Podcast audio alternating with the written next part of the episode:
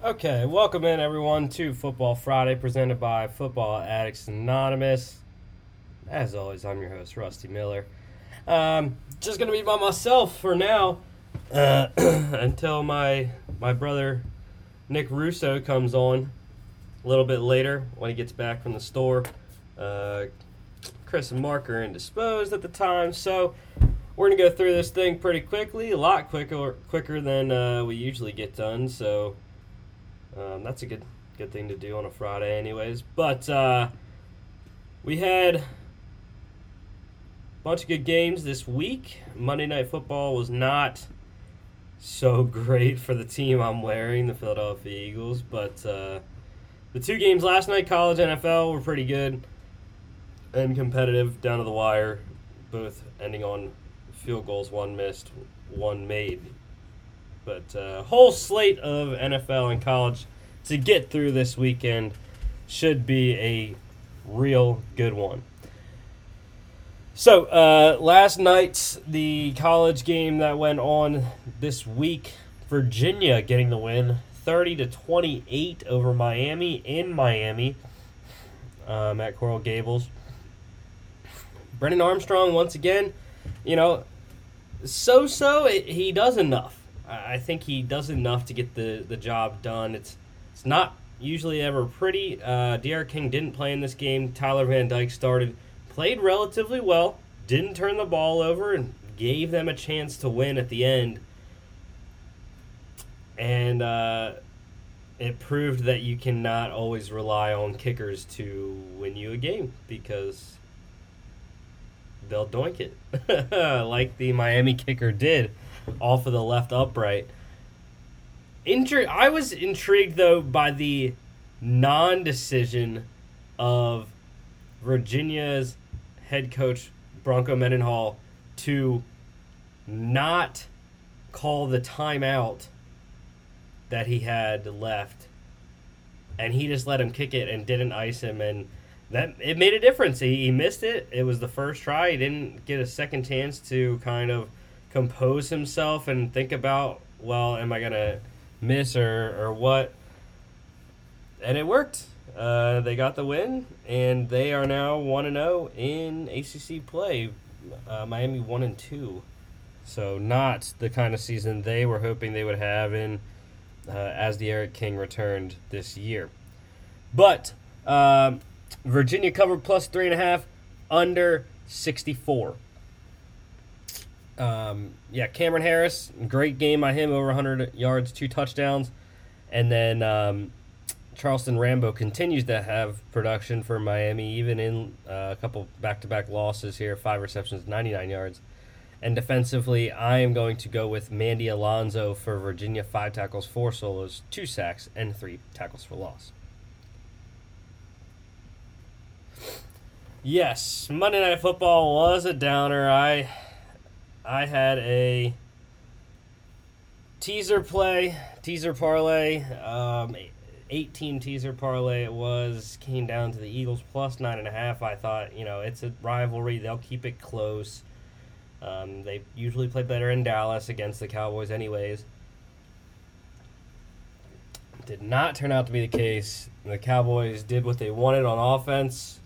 Um, running the ball specifically for the majority of the night. Uh, they just opened holes all over.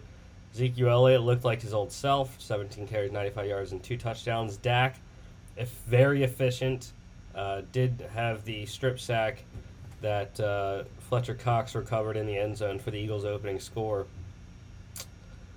But uh, yeah, three touchdowns for Dak. Jalen Hurts looked terrible. I, he didn't get any help from the offensive play calling. I gotta say that. I mean, that was one of the biggest things coming out of that game was you know Hurts missed some open throws, and there was no pre-snap motions,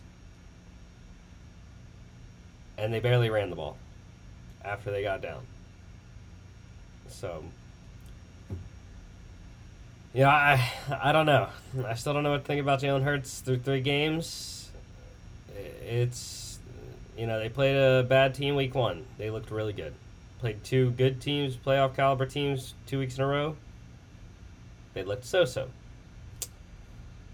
But um, the tight ends had good nights for the Eagles, uh, as well as the Cowboys. Dalton Schultz leading the game in yards, um, 80 yards and two touchdowns there.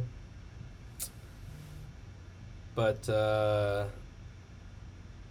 yeah, uh, defensively, Anthony Harris 14 tackles, but uh, I'm going to go with Trevon Diggs. I mean, he shut down. He really shut down DeVonta Smith all night, or if he wasn't on DeVonta Smith, whoever he was on. Uh, both of his tackles solos, um, three pass deflections, and the pick six, 59 yards to the house. Um, that was on a slip by DeVonta Smith. So him, uh, Parsons had a great game. For the uh, Osa Odighizuwa also rushing the passer. Javon Hargrave was literally the heart and soul of the Eagles defense. Though he was the reason why it was only 41. He made a bunch of plays um, in short yardage situations, or in you know he got two sacks on Dak. So he also was the one who stopped stop. I know people stopped Dak at the one yard line on the QB sneak on fourth and goal. So um, yeah, that was quite the interesting play as well. Didn't end up mattering though. Cowboys cover minus three and a half and over fifty two. Thursday night football last night. What a game! Bengals go to three and one, and keep the Jags winless in Cincinnati. So Joe Burrow, great game, three forty eight, two touchdowns off seventy eight percent completion. Trevor Lawrence, this was his coming out though. He really stepped up, had a solid game. Not a bunch, you know, not 300 yards, 400 yards, and three touchdowns. He didn't throw a touchdown. He did run for a touchdown um, on a QB sneak. But, you know, really they relied on James Robinson in the ground game, 78 yards and two touchdowns. And they played it safe, really, for the majority of the game. Um, the Bengals, on the other hand, you know, they were struggling offensively early. Got down 14 nothing, came back, got it with got it tied at 14 and then we went on from there. Jags 21, Bengals 21 and then Bengals eventually got the got the winner. I unfortunately live bet was six minutes ago uh, over 48 and a half. I thought it was 21-21. You know, either they go to overtime or, and someone scores a touchdown in overtime, you know, or we get two field goals, then someone else wins it on a field goal. That's nine points. That would get you up over. But yeah, I just I thought with the Jags at midfield, they would maybe at least get a field goal and then the Bengals would have to go tie it, and then a field goal in overtime would win it, or some kind of score. But um, didn't end up happening. Bengals great play call to C.J. Uzomah on third down uh, to set up the game-winning field goal from Evan McPherson. But uh, Tyler Boyd was happy with him. I had him on my fantasy team last night. Scored twenty point eight points off eleven targets. Uh, Shenault had almost a hundred yard game with Chart going down, and then Uzomah five catches, 95 yards, and two touchdowns for the tight end. Great game for him. I'm going to go with uh, Logan Wilson. He's been really good for the Bengals all year. Five, uh, 10 tackles, four solos, one sack, and a tackle for loss. Uh, Jags cover plus seven and a half, under 46. So we'll go to NCAA news. There's one key thing that I took from NCAA news this week and I got it on the D1 ticker. I know Mark talks about that all the time. Our, our favorite professor, Dave Muai, uh, told us about it in his collegiate athletics class, intercollegiate athletics class. And um, I get it every day or every couple of days. But um, one thing that they said on there the National Labor Relations Board sent a memo to the NCAA field offices stating that student athletes are employees under the National Labor Relations Act. So this is huge. They reference the Northwestern University football players uh, attempting to unionize, and with this ruling uh, or statement, that I, along with all the nil stuff that's going on, I believe that, like the Northwestern players try to do, you know, I think that it's going to be able to happen eventually, soon, within the next few years or so. I really wouldn't be surprised. Um, now, there's a lot of other court proceedings that have to go through um, in order to make that kind of thing happen, but I would not be surprised whatsoever if it ends up happening.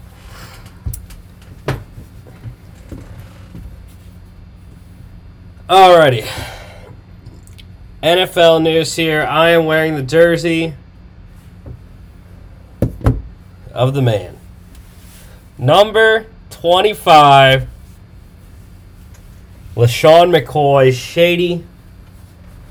An amazing career. He announced he is retiring, and he did that today. I was in class, unfortunately, didn't get to watch the um, press conference, but uh, he retired a Philadelphia Eagle today as an Eagle. Um, play a 2009 second round draft pick for the Eagles. He played with Philadelphia, got traded to Buffalo in 2015 then went on to play with the Kansas City Chiefs and the Tampa Bay Buccaneers, winning back-to-back Super Bowls, with one with each team. Um, so he is a two-time Super Bowl champ. In his career during the 2010s, just that decade, 10,343 yards. That is the most of any player. 13,923 scrimmage yards. That's the most among running backs. 2,755 touches, the most among anyone. 85 touchdowns, the most for a running back. And 2,341.3 fantasy points, that is the most for a running back. Um, so, an amazing decade for him between the Eagles and Bills. Um, he was one of the couple of guys in my era of growing up in fo- with football, of watching it in the 2010s, you know, LeSean McCoy, DeSean Jackson, Michael Vick. Um, yeah, those three, I think, were really the big skill guys of the uh, 2010s for the Eagles that I can think of. So, as an Eagle, though, he is the Eagles' all-time leading rusher. Uh, ranks first in yards, rushing yards, uh, 6,792 rushing touchdowns. He is third with 44, 4.7 um, average. Is third in franchise history. Uh, he also is a two-time first-team All-Pro, and that season. Um, and he set franchise records, I believe, in 2013 1,607 rush yards and 17 rushing touchdowns. So, great career, LeSean. Um, love that you're a, you're a hometown guy from the Burg, Harrisburg, Pennsylvania. Went to Pitt and uh, went across the state to play professionally. So, very happy that uh, you decided to retire an Eagle. Mm, it's a great day today for him. So, uh, next thing on the NFL news the Super Bowl 56 halftime show was announced. Uh, Super Bowl 56, of course, being taken uh, or taking place at SoFi Stadium in Los Angeles this February. And the halftime show is absolute fire. Dr. Dre, Kendrick Lamar, Snoop Dogg, Eminem, Mary J. Blige. Um, I mean, what a lineup! That is ridiculous that they have gotten all five of them to come and sing at the same time. Just going to be an amazing show. I, I can already see it um, as I'm freezing up here in in Wisconsin in February. So.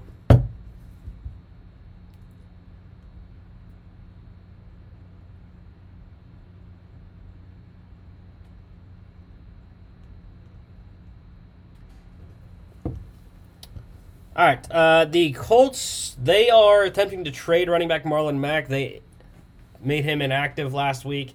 Um, that was w- biggest reason why. He is fully healthy from his Achilles injury last year and um, wants to be more involved in an offense and you know, there are some teams that need running backs. You know, San Francisco is is still trying to get their guys back, Elijah Mitchell, and um, I'm blanking on the uh, other guy that.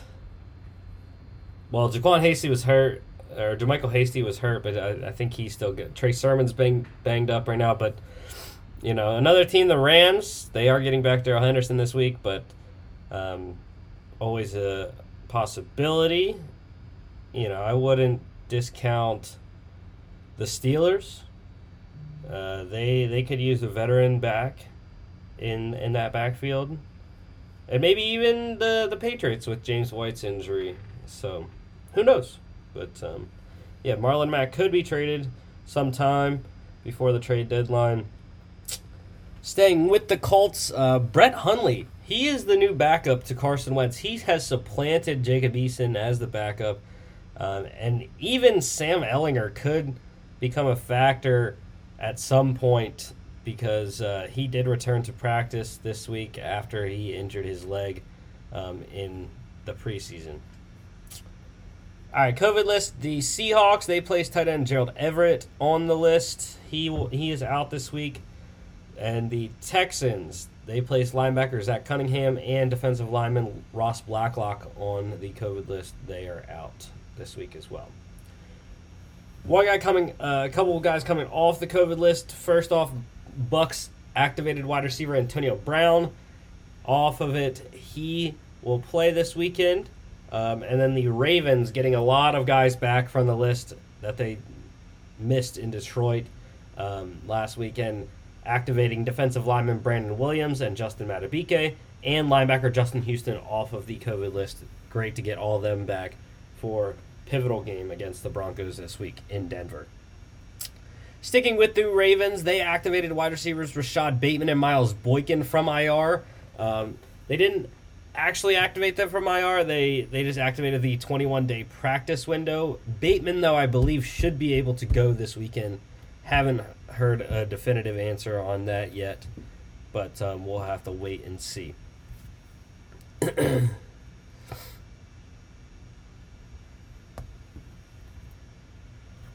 Other guys getting their practice window uh, activated. Steelers uh, offensive tackle Zach Banner and Seahawks offensive lineman Cedric Ogbuehi.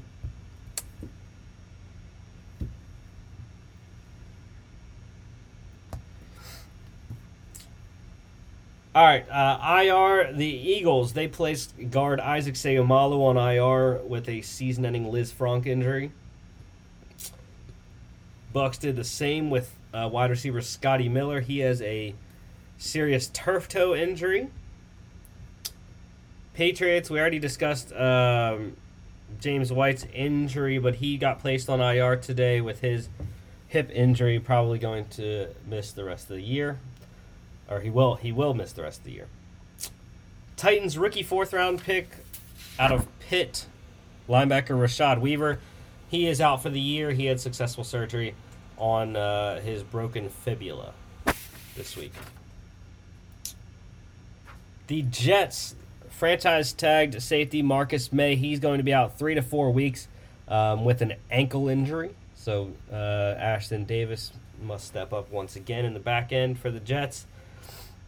And um, luckily, they don't have to cover AJ Brown or um, Julio Jones this week, which we'll talk about in a sec. But terrible news last night Jags wide receiver DJ Chark, he suffered a fractured ankle, um, out indefinitely, most likely for the season. Uh, very detrimental to my fantasy team. I know I started him last night, even though I had the conversation with one of my other friends. I was like, well, I'm not sure who to start. Uh, either DJ Chark or Sammy Watkins, and yeah, I yeah decided to start Chark against the Bengals and uh, got hurt on like the first drive. So that was great to see. Packers uh, linebacker Za'Darius Smith. He's going to be out an extended period of time. Uh, he is hoping it's not season ending. He just had back surgery this week, so hope to see him back later in the year or in the playoffs. X-rays on Bucks tight end Rob Gronkowski. They were negative when uh, he got them after the game, but uh, he's he's trying to play this weekend. He is listed officially as doubtful on the injury report, going to New England for the revenge game of Tom Brady and Gronk as well, since they both were there.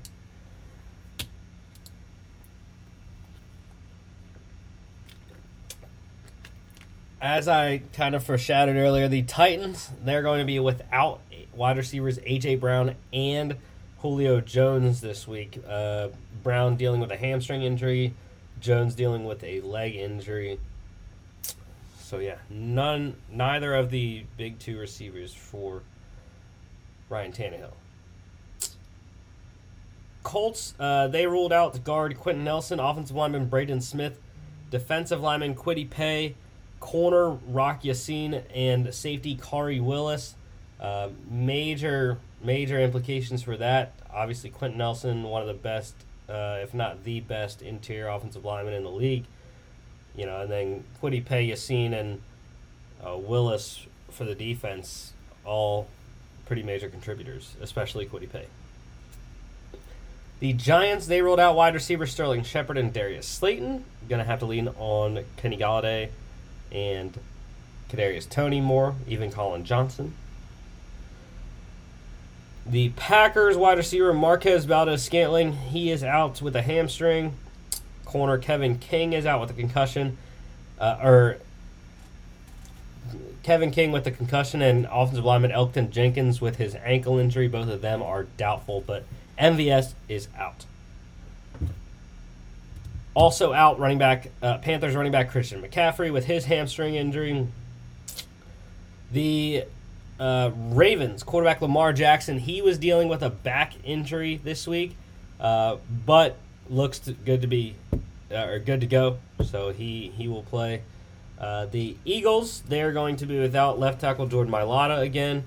Uh, but they do get back safety Rodney McLeod after he missed the first three games coming back from his um, ACL and torn ACL from last season. Steelers wide receiver Diontae Johnson and uh, linebacker TJ Watt both are trending towards playing. Uh, they were practicing fully this week, so good to see them back. And uh, wide receiver Chase Claypool, he is questionable.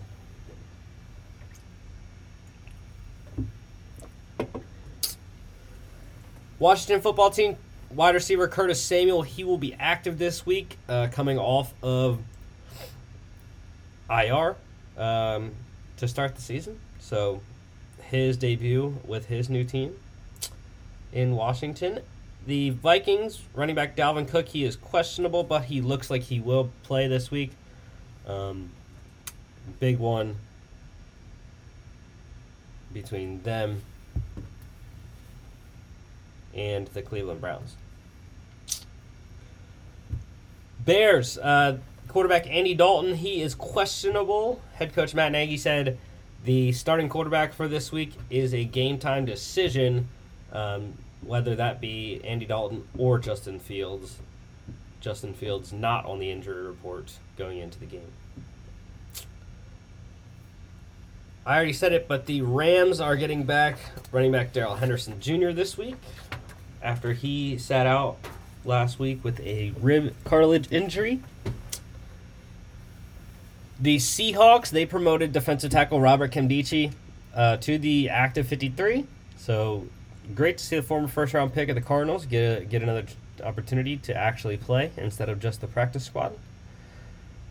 All right, uh, some releases. The Lions uh, talked about them trying to trade a linebacker, Jamie Collins.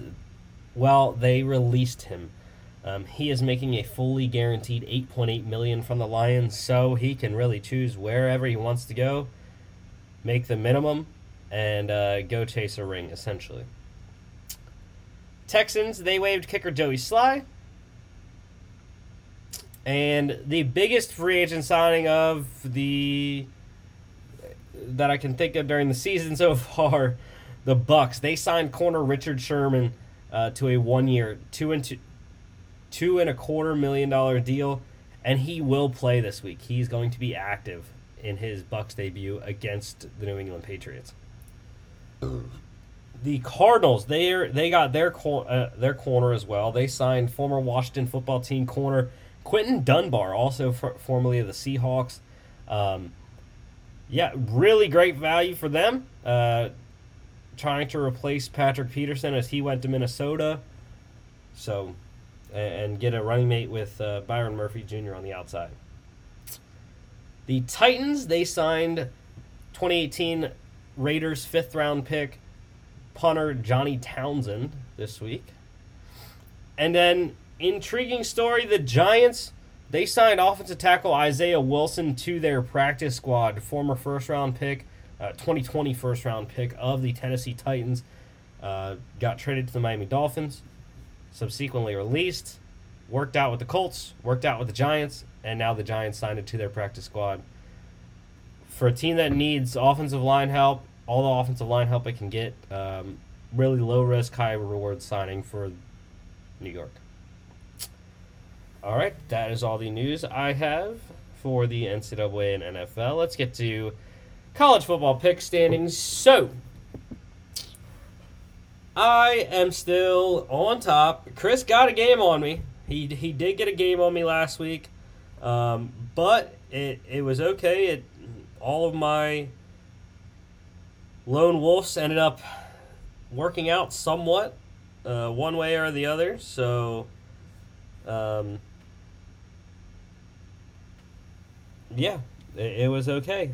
The games that uh, we differed on last week Notre Dame, Wisconsin, I lone wolf the Badgers. LSU, Mississippi State, I lone wolfed the Bulldogs. Boston College, Missouri, Chris lone wolfed the winning Golden Eagles. Um, SMU, TCU, I lone wolfed the Mustangs. Texas A&M, Arkansas. Um, I believe I lone wolfed Arkansas, the Razorbacks as well. Kansas State, Oklahoma State, I lone wolfed Kansas State. Um, or no, uh, Chris lone wolf to Oklahoma State. And then uh, Kentucky, South Carolina, Chris lone wolfed the Gamecocks. So, let's get into this week's slate here. Number five, Iowa, tonight at Maryland. Chris is lone wolfing the Hawkeyes. Mark told me he was rolling with me, and the reason I am rolling with the Fighting Dave Mueyes, as we be, as we have told you, we call them because of our favorite professor, Mr. Muay, Dave Muay. Um, one, I, have said it before, but I'll say it again. Taulia Tagovailoa is playing excellent football right now. The Maryland defense is flying around. And two, it is a Friday night game. It is not a Saturday game. And it is at College Park. Now, people say College Park isn't that threatening to go to. But a night game at Maryland, it's pretty far distance to go from uh, from Ames to Maryland. So yeah, I I like the Terps. If they can keep it close, that's why you know Iowa's only a three point favorite. I I get why people would pick them. Their defense is stellar. I'm.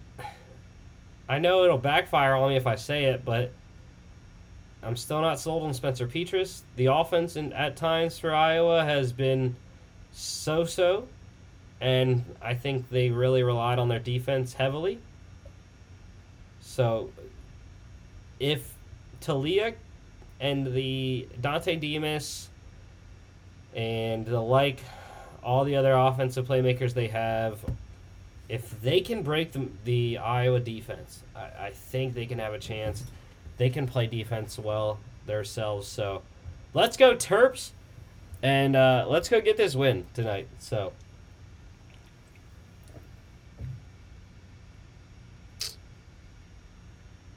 Over under is 48 in this game. I'm going to go under. A lot of defense being played in this one.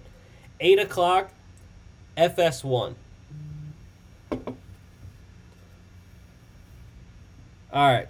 The second game we are picking tonight, number 13, BYU at Utah State.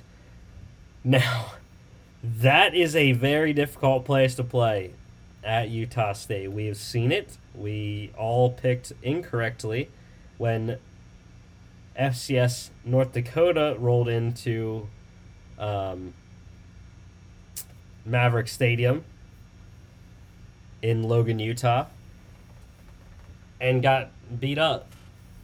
But this is different. This is a ranked team, top 15 team, and also I am really liking what BYU has done. Um, this is a rivalry game for the wagon wheel, the old wagon wheel, um, between the two. So that plays a factor, but you know, I I believe in Jaren Hall. We'll have to see if he plays or not. I know Baylor Romney played the entire game against um, USF last week, but uh, I think that they still have enough, even if it is Baylor Romney.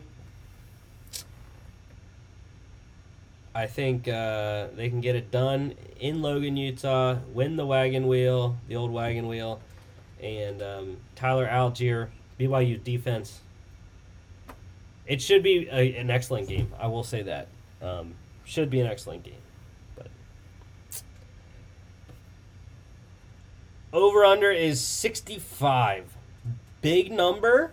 I'm gonna go under. Like I said, BYU's defense. I, I'm really, I, I really like how they are playing right now. 9 p.m. CBS Sportsnet. There is one other game that we're not picking tonight. Um, it is Houston, who is three and one at one and three. Tulsa. Tulsa is actually favored by three and a half points. Um, this one is at 7:30 on ESPN. Over under is 54 in that one. Tomorrow's games. Let's start out number eight Arkansas at number two Georgia College game days game that they will be at. Um, we're all on the dogs. I don't like that, but um, you know it's it is what it is, and uh, I know Mark says the dogs don't play particularly well in uh, day games, which I have been there for a an upset. Um, couple of seasons ago when South Carolina came in and Rodrigo Blankenship missed a field goal in double overtime uh, to tie it. but this is a top 10 matchup. It's so dumb that it's at during the day. Really dumb. But it is what it is. And um, I think the Georgia defense will, will give the Arkansas offense problems. That's the reason. Arkansas has a has a pretty good defense as well, but I think that's what it comes down to. I think the offensive play of Georgia will be better than Arkansas, and Georgia will have an easier time moving the ball against Arkansas's defense than Arkansas's offense will against the dog defense. So that is my reasoning for picking the dogs, not just because I'm a homer. But uh, sucks. I'll be watching it at 11 a.m. here, um, which is great. Over under is 50. I feel like it's usually safe to, to bet unders in Georgia games, uh, especially not last week. Last week was you should have bet the over last week because it was against Vanderbilt. Uh, but this one though, I am going under. It's going to be a tough game and it's going to be a slugfest. So, not quite week one Clemson slugfest, but yeah. 12 p.m. ESPN. Big Ten matchup, 14, number 14, Michigan at Wisconsin. Wisconsin, the Badgers getting two here. Undefeated Michigan. Uh, Mark's rolling with me. Chris, that means Chris is now lone wolfing Michigan. And I understand why. I'm just saying they're coming to Madison. They're not playing in the big house. If it was in the big house, I'd Michigan easy. But the way that Michigan played against Rutgers last weekend, I think Wisconsin's defense is better than Rutgers. Now you can say, well, Notre Dame rolled them, but that wasn't the Wisconsin defense's fault. That was Graham Mertz sucking. And I hope, I hope that uh, Paul Chryst switches the quarterback. I don't know who they have behind him, but Graham Mertz not getting it done. They need a, a switch at that position, anyways. And uh, yeah, hopefully they do, because I think if they can rely on their running game, John Mellusi and and co, they should be able to win the game based on their defense. So. If not, it'll be weird having a one and three Wisconsin team, um, and then you're going to be like, well, who is winning the Big Ten West? I cannot answer that. Over under is 44.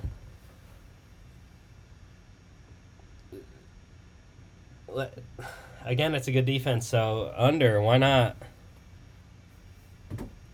12 p.m. on Fox, big noon kickoff. Texas battle here, Texas at TCU. We are all on the horns. Uh, all right, all right, all right. But uh, fighting Matthew McConaughey's will get it done at TCU. They've struggled there in recent years with Sam Ehlinger at quarterback. It's different. Casey Thompson has been a revelation at the quarterback position. Once they switched from uh, Hudson Card to him, he has really opened it up for Bijan Robinson and uh, the rest of the offense. So I like that. Max Duggan will play. He always plays well against Texas, so it'll be close.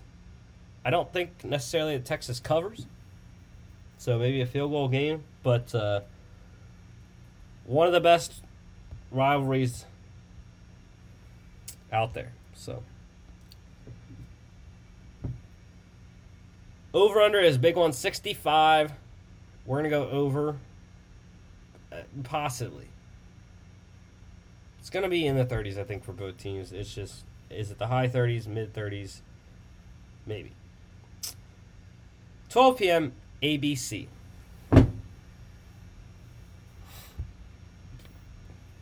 ACC matchup Louisville at number 24, Wake Forest, I was surprised no one went and took Malik Cunningham and the Cardinals. But the Demon Deacons have been playing so well. Uh, their win last week against Virginia, I think, was really a big talking point, uh, especially when you're talking about early season. Who can go win the ACC with Clemson and North Carolina both having two losses? Miami now has three losses those were the three in the in the preseason that we were like, all right, yeah, one of the you know Clemson's gonna win it, and then you know it's gonna be either North Carolina or Miami right there as number two. But that's not that. That's not what it is in 2021 right now. It's Wake Forest undefeated. It's Louisville at three and one. It's Boston College undefeated. You know, there's a lot of teams that haven't won a conference championship in a while, or maybe ever at all, when since they've been in the conference, and yeah, it's a great shot, and this is a pivotal game to to get toward winning that. So, you know, Louisville's coming off an eight point win over Florida State. I think we've seen Florida State be feisty in a bunch of games, but uh, I think their biggest win really was against UCF. Got blown out by Ole Miss week one. The offense that Wake Forest is bringing with Sam Hartman and uh, Cameron Beal, Christian Beal Smith and A.T. Perry, everyone else as well, I think is going to be too much for the Louisville defense. That's what I'm going with. Over under is 62. Big numbers should go over. A lot of scoring should occur. 12 p.m. ESPN 3. Another top 10 matchup, number 7 Cincinnati at number 9 Notre Dame. Chris is lone wolf in the Irish. Uh, I understand it's in South Bend. And this is the second straight week that I'm against Notre Dame. But I believe in Desmond Ridder so much. And the job that Luke Fickell has been doing at Cincinnati, that this will be their statement win that they've wanted. This is what they wanted. They needed they needed a game like this. And if they can go get it done in South Bend, mind you, it will wholeheartedly create a scheme where Cincinnati is already going to the Big 12 in when, whenever that happens. With a win right here, they could be like, all right, boys, get ready. This is the kind of team you're going to have to play. You wanted us. So uh, get ready for a dogfight because Luke Fickell is, is building something in Cincinnati now. They're going to have to find out the next quarterback in the next couple of seasons or, this this coming season in 2022, but their defense they have foundations there. So even with Marcus Freeman now play now uh, coordinating the the Irish defense, so.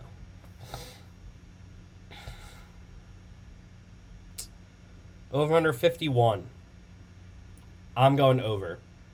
Regardless of whether the defenses are playing well, the offenses in this one should be relatively good um, especially Cincinnati's. Desmond Ridder, Jerome Ford, 230 NBC.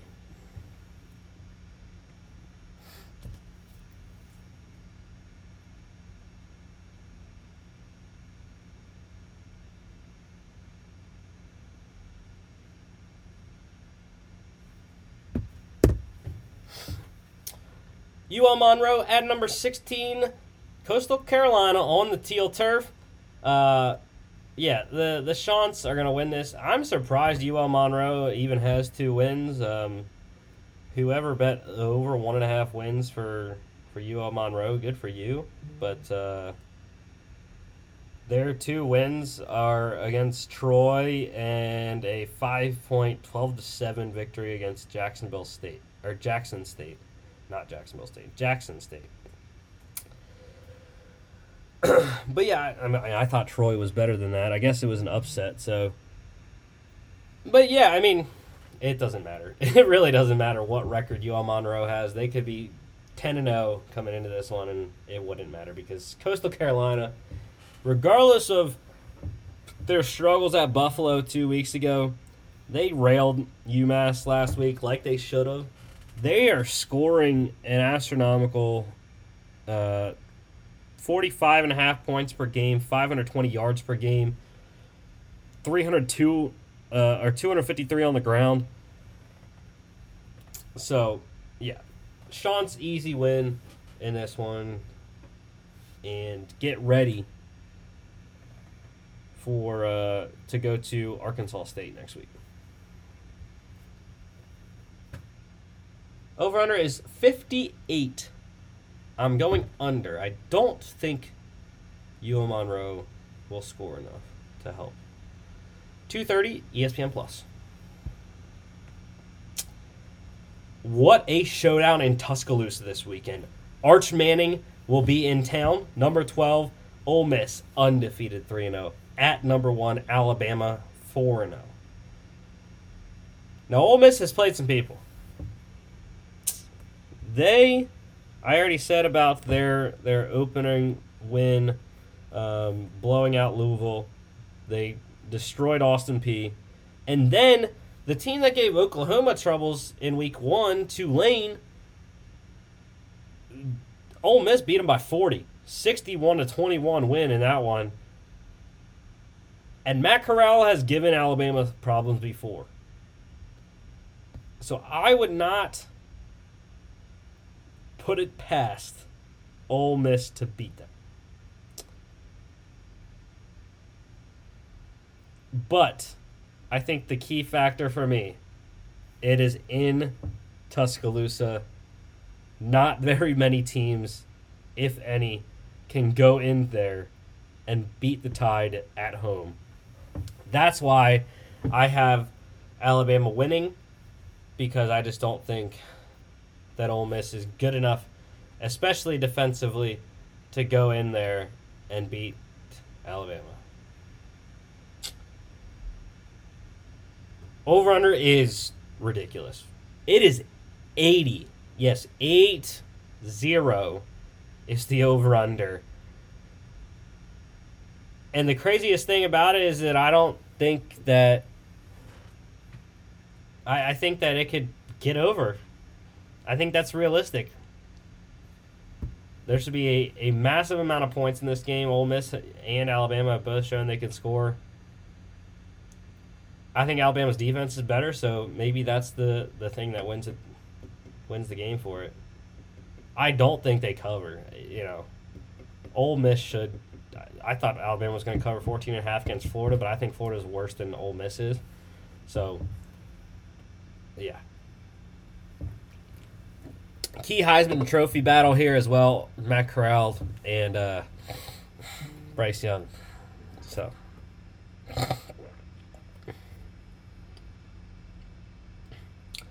Three thirty, CBS, SEC on CBS.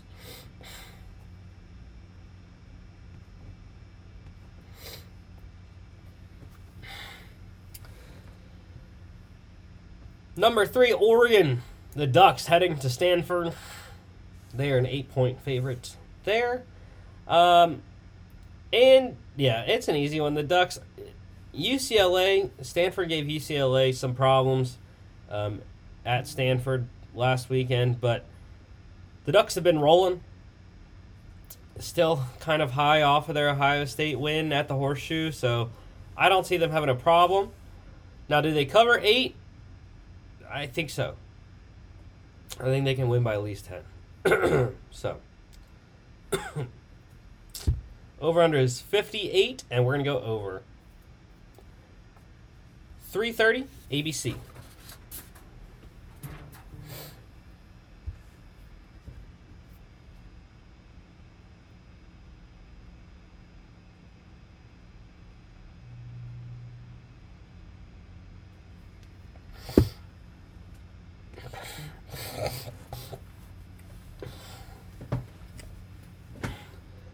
Right, Big 12 matchup number six Oklahoma at Kansas State. And yes, I am lone wolfing the Wildcats for the second straight week. Um, or, or not lone wolfing the Wildcats, but I'm on Kansas State the second straight week. I was on them against Oklahoma State. That was um, at Oklahoma State. But this one's in Manhattan. And while it's not a night game in Manhattan, they do show on ESPN's AccuWeather that there are going to be some storms. So maybe that makes it a sloppy game. And I think that favors Kansas State. It, again, Manhattan is a tough place to play. And I don't know. I don't know why. I just have a hunch that people are picking Oklahoma, Oklahoma because they're Oklahoma. But look what they've done this season. I mean, barely beating Tulane. Then they annihilate Western Carolina. That doesn't matter. they beat Nebraska by seven at home. Again at home, they beat West Virginia by three. Now they have to go on their first road game. They did. They didn't play a. They didn't play a road game. Um, in the month of September because the Tulane game uh, with Hurricane Ida got moved to Norman. So I don't think anyone's giving Kansas State a shot to win this game. I like Will Howard. Um, love Deuce Vaughn. And I'm hoping the Cats get it. Um, it would be quite the sight to see them beat Oklahoma. So. And Spencer Rattler's not playing that great. So. All right, uh, over under is 53. And I think if Kansas State's going to have a shot, they got to keep it under that. So, 3:30 on Fox. Big 10 number 11 Ohio State at Rutgers in Jersey. Now, I said if the Michigan game was in Rutgers was at was in Jersey, I think Rutgers would have won that game. They only lost by 7. This one is in Jersey. I think it's going to be a raucous crowd. It's not a night game, but it will go into the night. Um, and I couldn't bring myself to, to pick the Scarlet Knights. I think they will have a shot. But the way that CJ McCord um,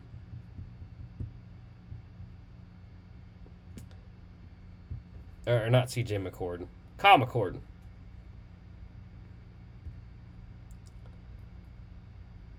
Played last weekend. I think is the difference for me. Granted, it was against Akron, but I, I do think they're going to stick with McCord in this one.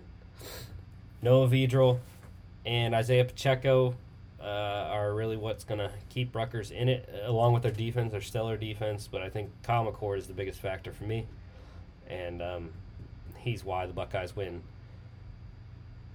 in Jersey. Over under is 58. I'm going to go under. I think Rutgers defense is good enough to, to keep it under. 330 Big Ten Network.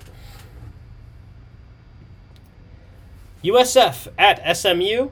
Um, yeah, the Mustangs should roll in this one. USF surprised a lot of people by only losing to BYU by seven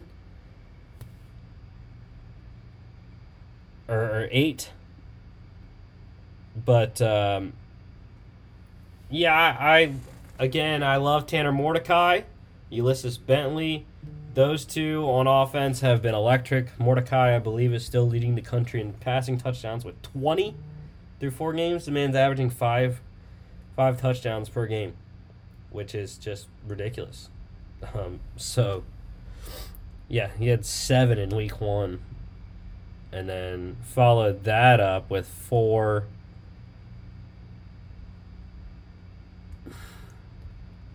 And four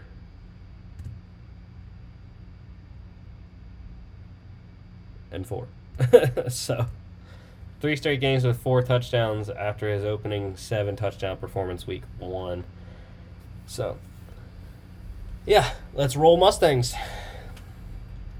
Over under for this one is 69, big one. I think it goes over. Uh, SMU can score a lot of points, and they should cover the spread. And I think USF can score a couple, maybe. 4 p.m. ESPNU. Army looking to go to 5 and 0 at Ball State. They should roll them. Uh, Ball State is probably um well, let's just check here. Ball State is definitely not the best MAC team that you'll find. The MAC overall isn't doing very well. Eastern Michigan, Western Michigan, the only teams that have uh, one loss. All the other teams have two or more. But uh, yeah, I I've always held Ball State pretty highly as a MAC team. It's only a ten point spread for Army. I think they'll cover that though. I don't think Ball will be able to hold up against the triple option, the unstoppable force that is the Army triple option so far this season. So Black Knights roll. Over under is 48. Let's let's go over. Yeah, I think so. Ball Ball State will be able to score a little bit. Drew Plitt and the offense should be able to score, you know, maybe two touchdowns in this one. 5 p.m. ESPN Plus. Number 10, Florida at Kentucky. Mark, lone wolf in the Wildcats at home. Will Levis and co. Um, I agree. Their their defense in the running game with uh, Levis and Chris Rodriguez has been amazing. This is a different animal though, and, and the Gators coming to town, coming off uh, a trouncing of Tennessee. So I think Emory Jones is playing his best football of his entire college career so far. Be, this year being his only his first year as a starter, but you know getting subbed in with when Kyle Trask was playing last year, and also he played the entire bowl game for Kyle Trask. So, yeah, I, I think I think the Gators get it done though, even though it's at Kentucky. I just think Emory Jones is playing very well, and um, that's really my only reason.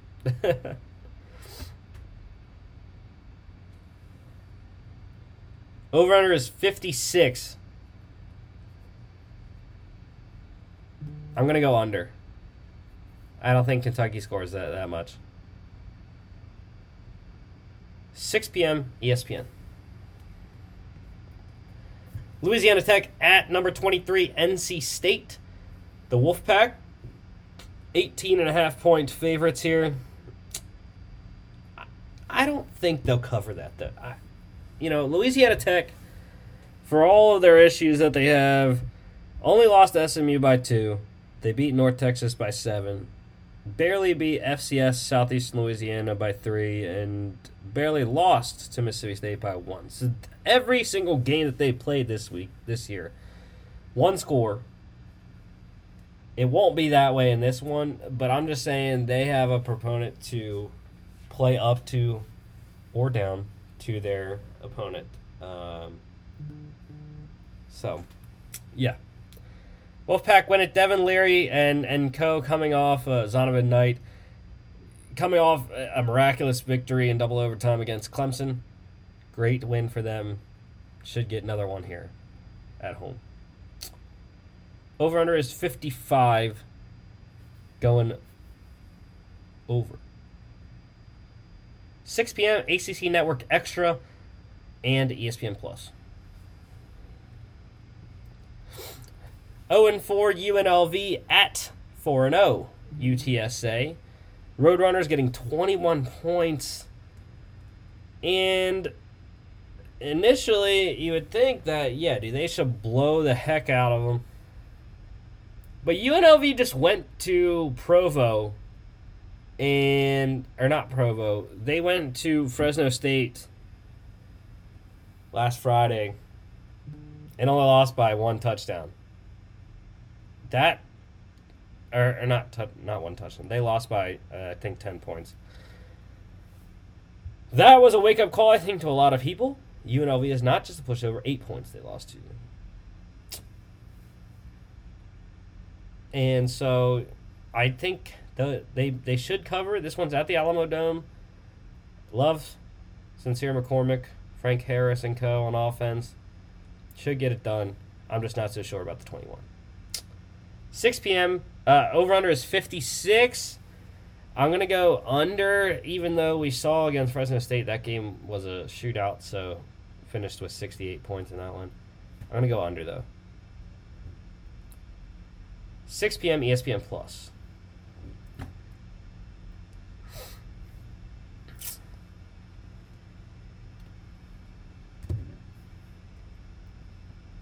Mississippi State at number 15, Texas A&M. We are all on the Aggies. I was I was thinking about it wholeheartedly about picking the dogs for a second straight week.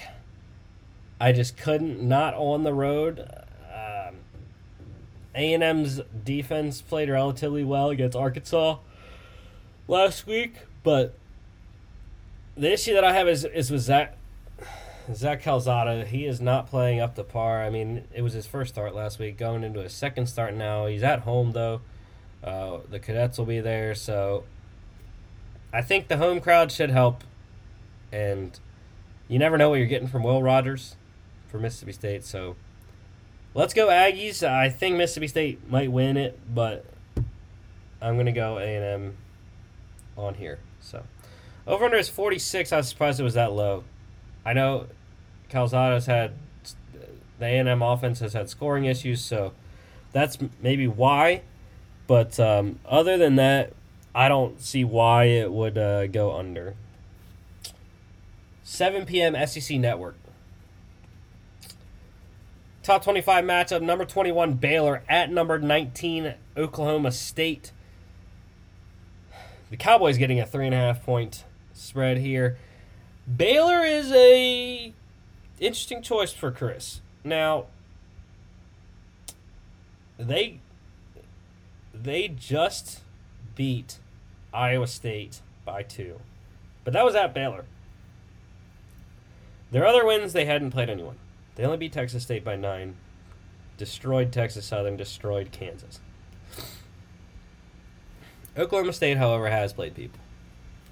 Now they only beat Missouri State by seven, but Missouri State's good FCS team. Only beat Tulsa by five. Tulsa's one and three, but favored against Houston tonight. They beat Boise State by one on the blue turf, and then they just beat Kansas State by eleven here um, in Stillwater. So I think it's a night game at Stillwater. And uh, I still don't know who the heck the quarterback is for Gerry Bohanon for uh, Baylor. So I'm going to go with Oklahoma State Spencer Sanders. And uh, Mark's Mark's cousin Jaylen Warren.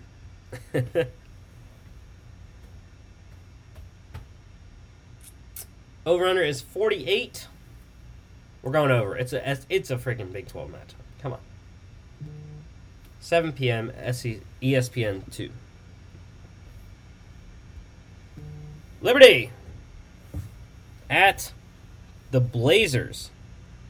Um, UAB Mark rolling with the Blazers. He he picked them. He told me because they are opening up a new stadium. I had not heard of that, but you know, okay, Mark, sure, why not? Um,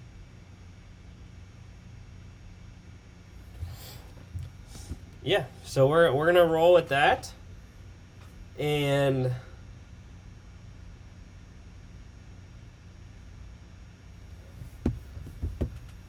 I am going with the Flames just because Malik Willis. That's why. That's that's why I pick you uh, Liberty every single time. Is because Malik Willis. I still have faith in him um, to get it done, and I think that he will be able to do that tomorrow night in Birmingham.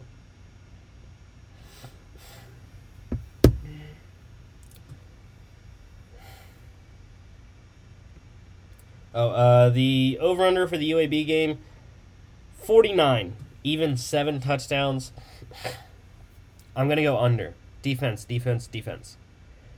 7 p.m. CBS Sports Net. Indiana at number four Penn State. This is a night game in Happy Valley. It is a revenge game for the Nittany Lions.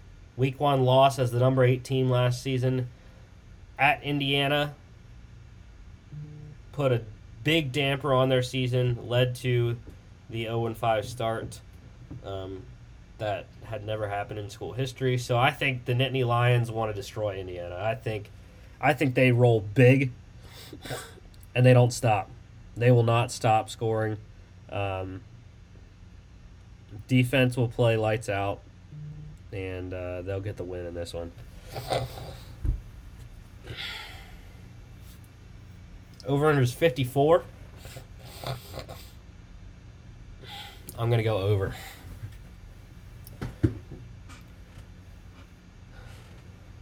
I think it might be close though. I I said they should roll them, but I, I am going to recant that statement and, and say 31-24 Penn State wins.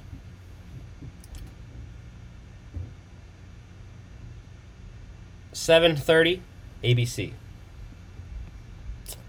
Western Kentucky at number 17, Michigan State. So we're all on the Sparty train, and this is sad. I, I would love to pick Western Kentucky and my favorite quarterback in the country, uh, Bailey Zappe, but it's it's in East Lansing. if it was if it was at Western Kentucky, I might have thought twice about it. But it's in East Lansing. Michigan State coming off a, a close one against Nebraska in overtime. I still hate you for doing that, Michigan State, but uh, Mel Tucker. But they they have enough. They're going to beat Western Kentucky. Ten and a half points. I don't think so, actually, because of Bailey Zappe. Uh, they almost, you know, they came very close. Their two losses are, are by three points at Army and – two points when they hosted Indiana last weekend. So they can play with uh, some of the bigger FBS programs, Army, Indiana, and LA Michigan State. So Don't be surprised if Western Kentucky covers though. Over under is big, 66. I think that goes under. Michigan State's defense too good. 7:30 FS1. That all that's also a big factor. Night game in East Lansing, let alone just regular game. ACC Boston College undefeated heading to South Carolina to play number 25 Clemson. Um, they remained in the rankings regardless of their loss, despite their loss to unranked NC State last weekend uh, in double overtime, and they looked pitiful in that game. If this was in Boston, I would pick the Eagles, but I can't. It's in South Carolina, and I'm gonna go with the Tigers. You know, I don't know why it's. Again, it's because it's in Clemson. That's pretty much why. I don't have any faith in DJ U, Uiagalelei, but um, the defense I do. But Boston College has been scoring, so we'll have to see what prevails. Over under is 46. It's a low one. I think it does go under, you know. Can how many can Clemson even score? That's the biggest issue. 7:30 ACC network. Louisiana, the Raging Cajuns at USA, South Alabama. Um, in Mobile, Alabama. And yeah, uh, Louisiana is one of the better group of five teams. Their three wins, you know, Georgia Southern, they railed Ohio. They beat Nicholls State by three. Gave Texas problems week one as a as the number 23 ranked team in the country haven't been able to get back in the rankings since but South Alabama I mean they destroyed Southern Miss beat Bowling Green by 3 and beat Alcorn State by 7 that was 2 weeks ago. So they haven't played in a while. So yeah I think that helps Louisiana as well. They should they should beat them wholeheartedly in this one. Levi Lewis and Company. Over under is 53. Um hmm, that's that's a tough one. Think I'm going to go over. I think USA can score, you know, maybe two 8 p.m. ESPN Plus. Number 22 Auburn at LSU. The Tigers getting a, the LSU Tigers getting a 3-point favorite here at home in Baton Rouge.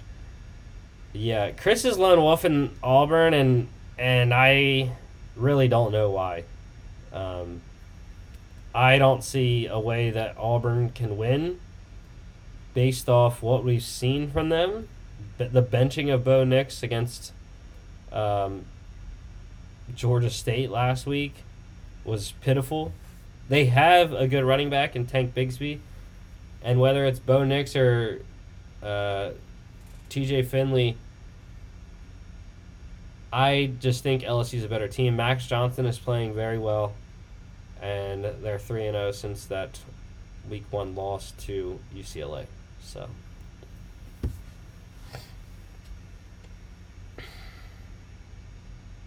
Over under is 56. And we're going to go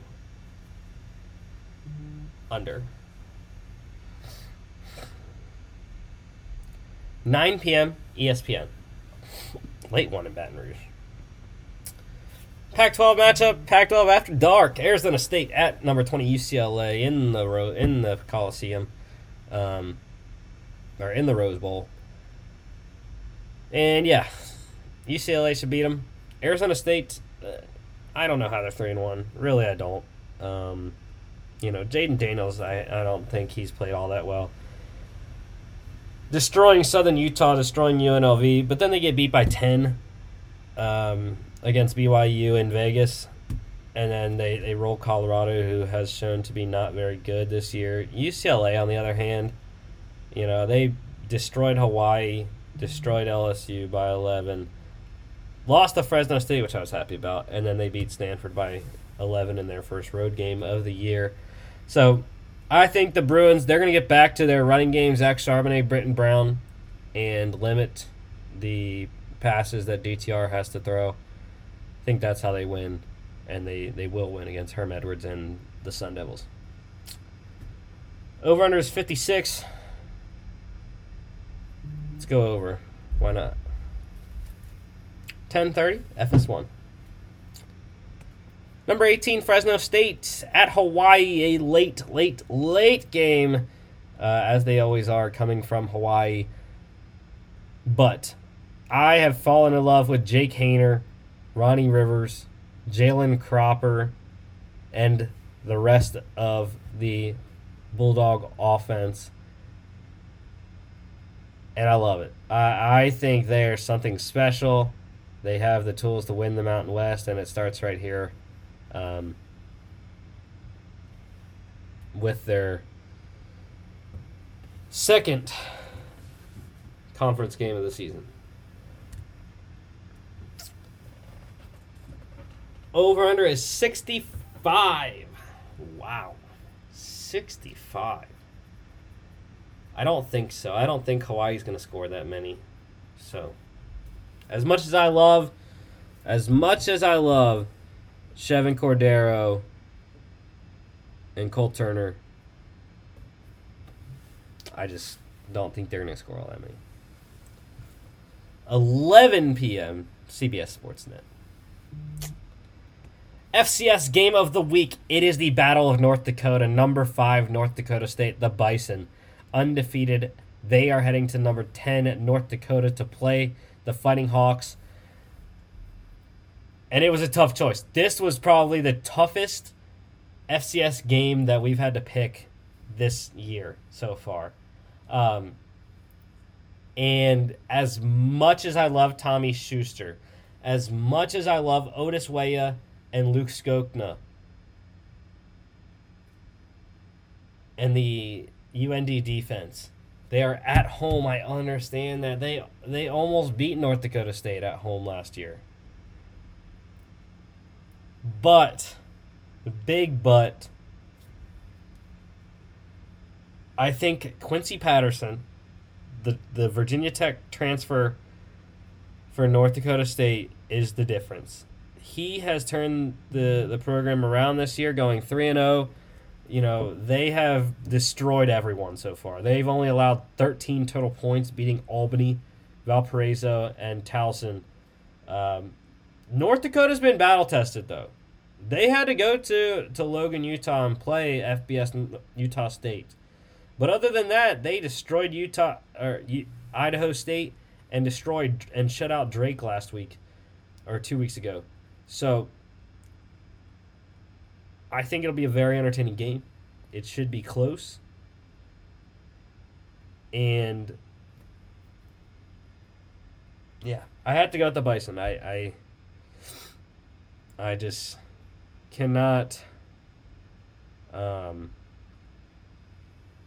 yeah, it was a 34-13 loss to North Dakota State in March this year. So, got to go with the Bison. I think they are back to being North Dakota State, and um, massive, massive game here for both teams. That one is at 3 p.m. on ESPN Plus. NFL game picks here. So, uh, I mean, Mark is just continuing to, to destroy us, man. I mean, he picked up another game on both Chris and I. I am now four back. Chris is five back. It's ridiculous what Mark is doing to open the season here. Um, being 15 games of, or 16 games above 500. That's it's ridiculous, dude. So, uh, I am going to go with. Uh,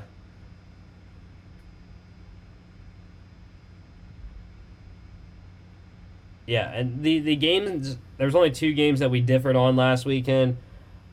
I lone wolfed the Giants. Chris lone wolfed the Seahawks. Mark got both of those right.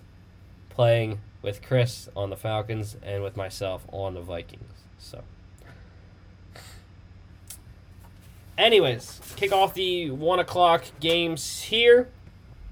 Chiefs at the Eagles. Uh, normally, I would say Philadelphia uh, being at the Linc is a difference, but not right now. The Chiefs are going to come in really mad. Um, first time they've ever lost in back to back games in the Patrick Mahomes era. And also, Patrick Mahomes is now on a two game losing streak in September, where he previously had never lost before they lost to the Ravens in Baltimore two weeks ago. And he's on a interception streak as well, being intercepted in two straight games. So I think they come in pretty angry. Eagles defense didn't put up any fight really against Dallas. And I think Patrick Mahomes slings it around the yard. They cover seven, and uh, over under is 55. Let's go over. I think the Eagles can get a little bit um, to help that hit hit over. So. All right, Panthers at the Cowboys. I think this is one of the best games of the weekend. Um, Chris is lone wolf in the Cowboys. I understand why from what they showed on Monday Night Football. Um,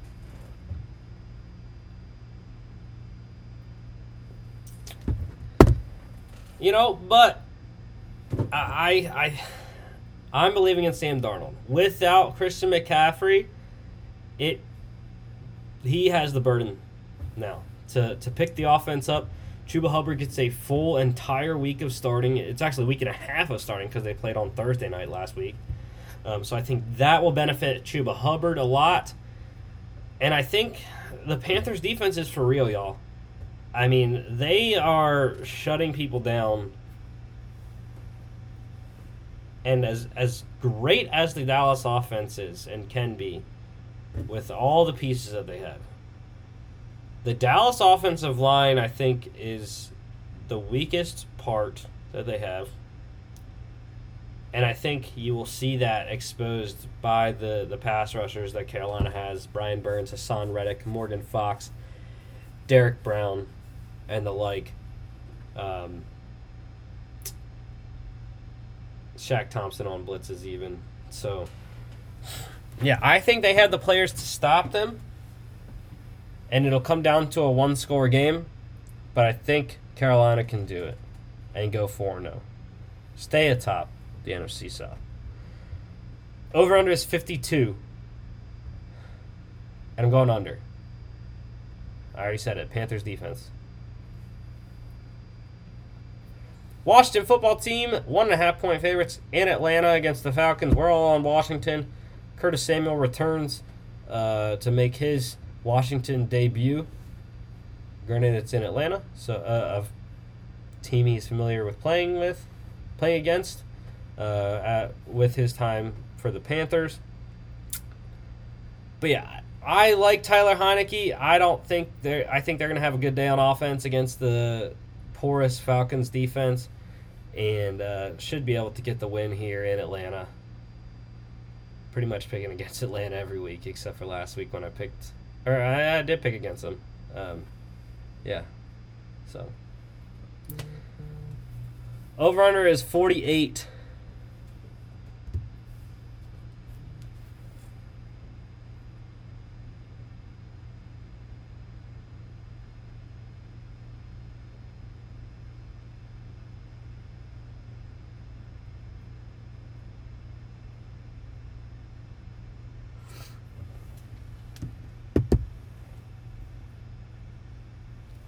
And uh, 48 i think over you know falcons defense is not that great. And we've seen the washington defense struggle with a passing attack. So maybe matt ryan does that. I know russo will love that because i just traded calvin ridley to him. So you're welcome.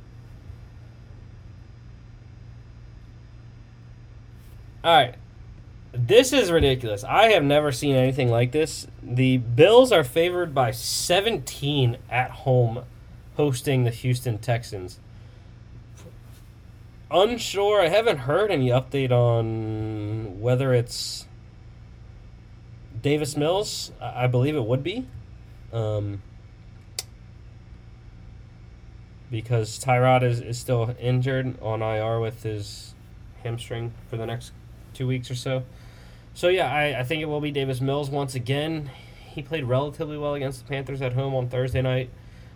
But this is different animal. This is high octane Bills offense, and yeah, it it would be very difficult for anyone playing quarterback for the Texans that isn't named Deshaun Watson to beat the Buffalo Bills. This is the first time they're playing since they met in the 2019 playoffs. But um, yeah, Josh Allen I think has found his groove, and uh, they should roll. Not saying that they're going to cover 17 because that is ridiculous spread, but I I do think they roll. Over under is 47. Let's go over. Lions at the Bears. Now, Chris Lone Wolf and the Bears, good for him. Why not? Um, I'm to roll with the guy that's been beating us, Chris, because not just because of that, but Jared Goff has surprised me. I will say I was wrong. Jared Goff is playing excellent football right now. Um, the fact of the matter is, is it it's been against good teams, and their defense has been letting up so many points that they've been down for the majority of the time they they've been on the field. So it's it's tough. The, the first half against the Packers, I think you saw what they could be on offense, and then it just kind of went away in the second half for some reason. But I think against the Bears, now the Bears defense has shown that their preseason debacles were not true and that they are playing very good defense. But I just think, not knowing who the starting quarterback is for Chicago, I think the Lions can get it done regardless of Andy Dalton or Justin Fields.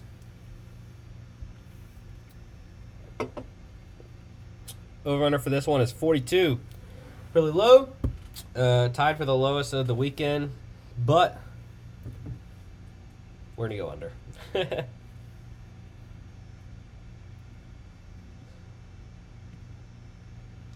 Oh and three, Indianapolis Colts at the Dolphins.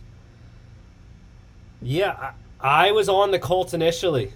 I was I was with Chris, and that would have made Mark with us too. But I couldn't. First off, Jacoby Brissett's comeback last week in Vegas was one thing. Second, Miami defense. And third, the guys that I already listed in the NFL news that were out this week for the Colts Quenton Nelson, Braden Smith on offense, and then defensively, Kwity Paye, um, Rock Ya-Sin, and Khari Willis. Those three, I think, are big contributors, especially Paye on the defensive line. So, with those guys out, I don't I think Miami gets the win at home. So. Over under for this one is 43 and we're gonna go over actually. Browns at the vikings. This is one of my favorite matchups of the weekend. Just like i said the uh, the cowboys panthers one was Really like this matchup here um, with the Texans or, or with the Browns, Vikings. So, we're all on Cleveland. Um, really love their running game. It's in Minnesota. They coming off a great win against Seattle, but I just think that they got that win over with, and now it's time to face a, a playoff team that doesn't have many weaknesses in the Cleveland Browns and go with Cleveland. Over under is 52, pretty high. Um, and we're going to go over, actually. Kirk Cousins has, has played very well. Giants at the Saints. G Men, seven point underdogs in the Superdome, or in the Caesars Superdome. But, uh, yeah.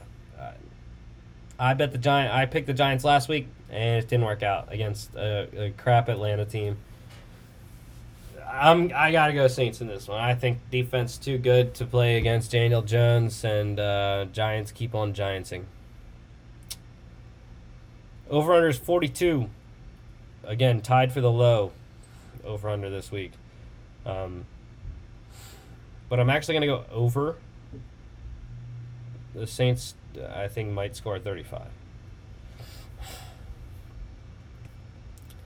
Titans at the Jets. We already talked about the AJ Brown and Julio Jones not playing in this one, so it'll be uh, Nick Westbrook-Ikhine and uh, Chester Rogers, I believe, will be the starters in this one. Dez Fitzpatrick might also get some work, rookie fourth round pick from Louisville.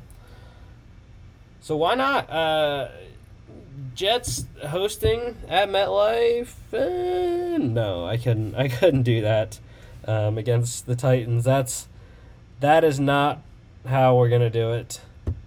I was surprised Chris didn't take him, but um, I would, definitely not, not taking the Jets ever this season, pretty much. Um, Derrick Henry should have a field day. Over under is 45. We're going to go under. Jets Jets haven't shown they can score enough. Cardinals at the Rams. What a matchup in the late window. I mean, this is probably the best matchup that we have this weekend. The only undefeated matchup. Um, so yeah, why not? Uh, we're all on the Rams. I was surprised Mark didn't go with the Cardinals, but it is in LA at SoFi Stadium. Not that that's too much of a trip for Arizona, but yeah, I I think it's the defense. The defense for the Rams will be the first team this season to actually shut down Kyler Murray. The Cardinals are scoring at an outrageous rate, and um, yeah, Rams should be able to get done here. Maybe not cover. I'm not sure about that four, but Rams money line. Over under is 55, biggest one of the weekend. And uh, we're going over the Seahawks. The other NFC West matchup here. Seahawks at um, the the Niners.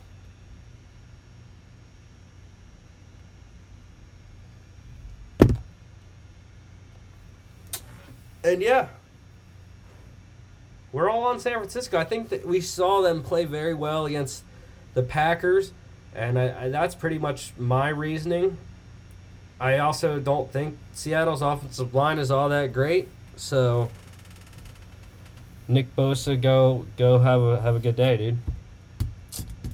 Over under is fifty two. I like the under. Super Bowl forty five rematch. These two teams haven't played since then. The Steelers at the Packers, two of the most storied franchises in NFL history. And as much as I wanted to pick the Steelers to get revenge for the Super Bowl 45 loss, Mike Tomlin was the head coach. Ben Roethlisberger was the, the quarterback for that game. Not many guys, if any, other than Roethlisberger, are on the team from that game in, in 2009. But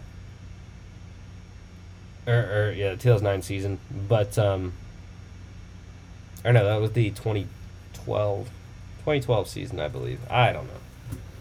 Getting all my all my years mixed up. I don't know what I'm doing anymore. But anyways, I think Aaron Rodgers is is Aaron Rodgers, and that That's why he should win the game. Um, it's it's at Lambeau, so that was a big factor as well. I, it's gonna be tight, and having T.J. Watt back is astronomical in the equation of whether the Packers will win or not, um, or the Steelers will win or not. But I'm going with Aaron Rodgers, and um, over under is 46. We're going to go over. I think the teams are going to have to score to win this game. Last afternoon game on Sunday is a pick'em game. Weird. I I was sure that they would have moved the line um, in favor of one or the other, but they kept it a pick'em game, and rightfully so. Though I think this will be one of the more even games of the weekend. Ravens at Broncos, Broncos at home. I was kind of surprised no one took them. I was thinking about it. But with the guys that the Ravens are getting back on defense, Justin Madubuike, Justin Houston, and um, who was the other guy? Brandon Williams at nose tackle. Those guys, I think defensively will be able to shut down the Ravens offense or the Broncos offense, and uh, Lamar's gonna have a tough time too though against the Broncos defense. I think this will be a very low scoring game, but I think the Ravens eke one out, maybe with another Tucker field goal. Over under is 45. Again, under. Low scoring. Low scoring. Defensive battle. Sunday night football, the return.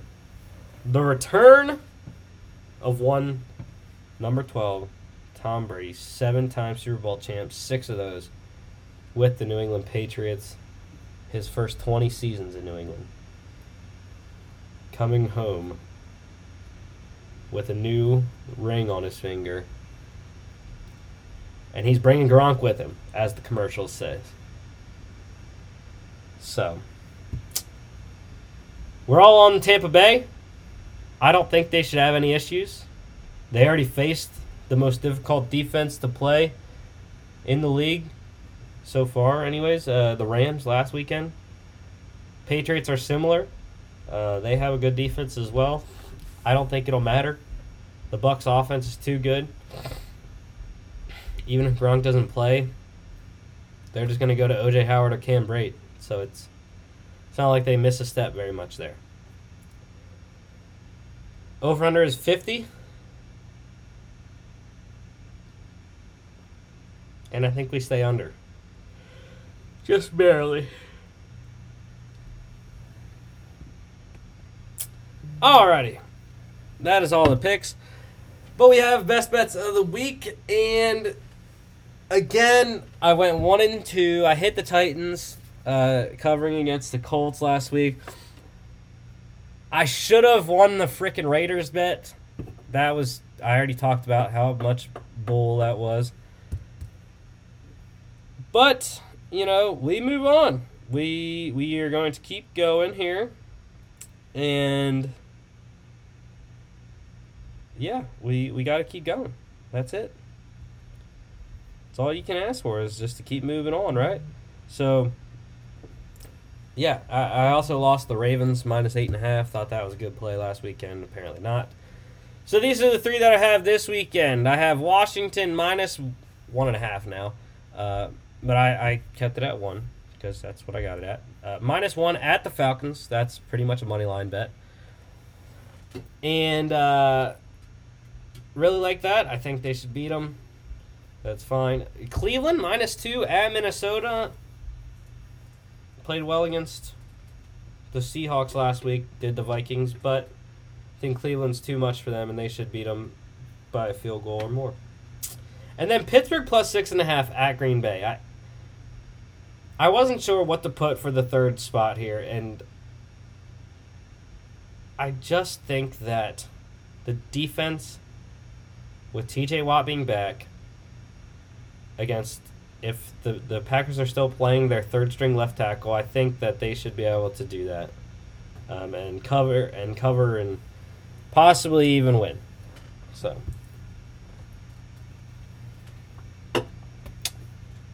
Let's see if uh, we can get closer to 500 with a 3 0 week here. All right. I still haven't changed that dang thing. I'm going to go change that right now because it's irking me. Uh, but locks of the week. Um, yeah, we all hit last week. Pretty good, pretty good week. Um,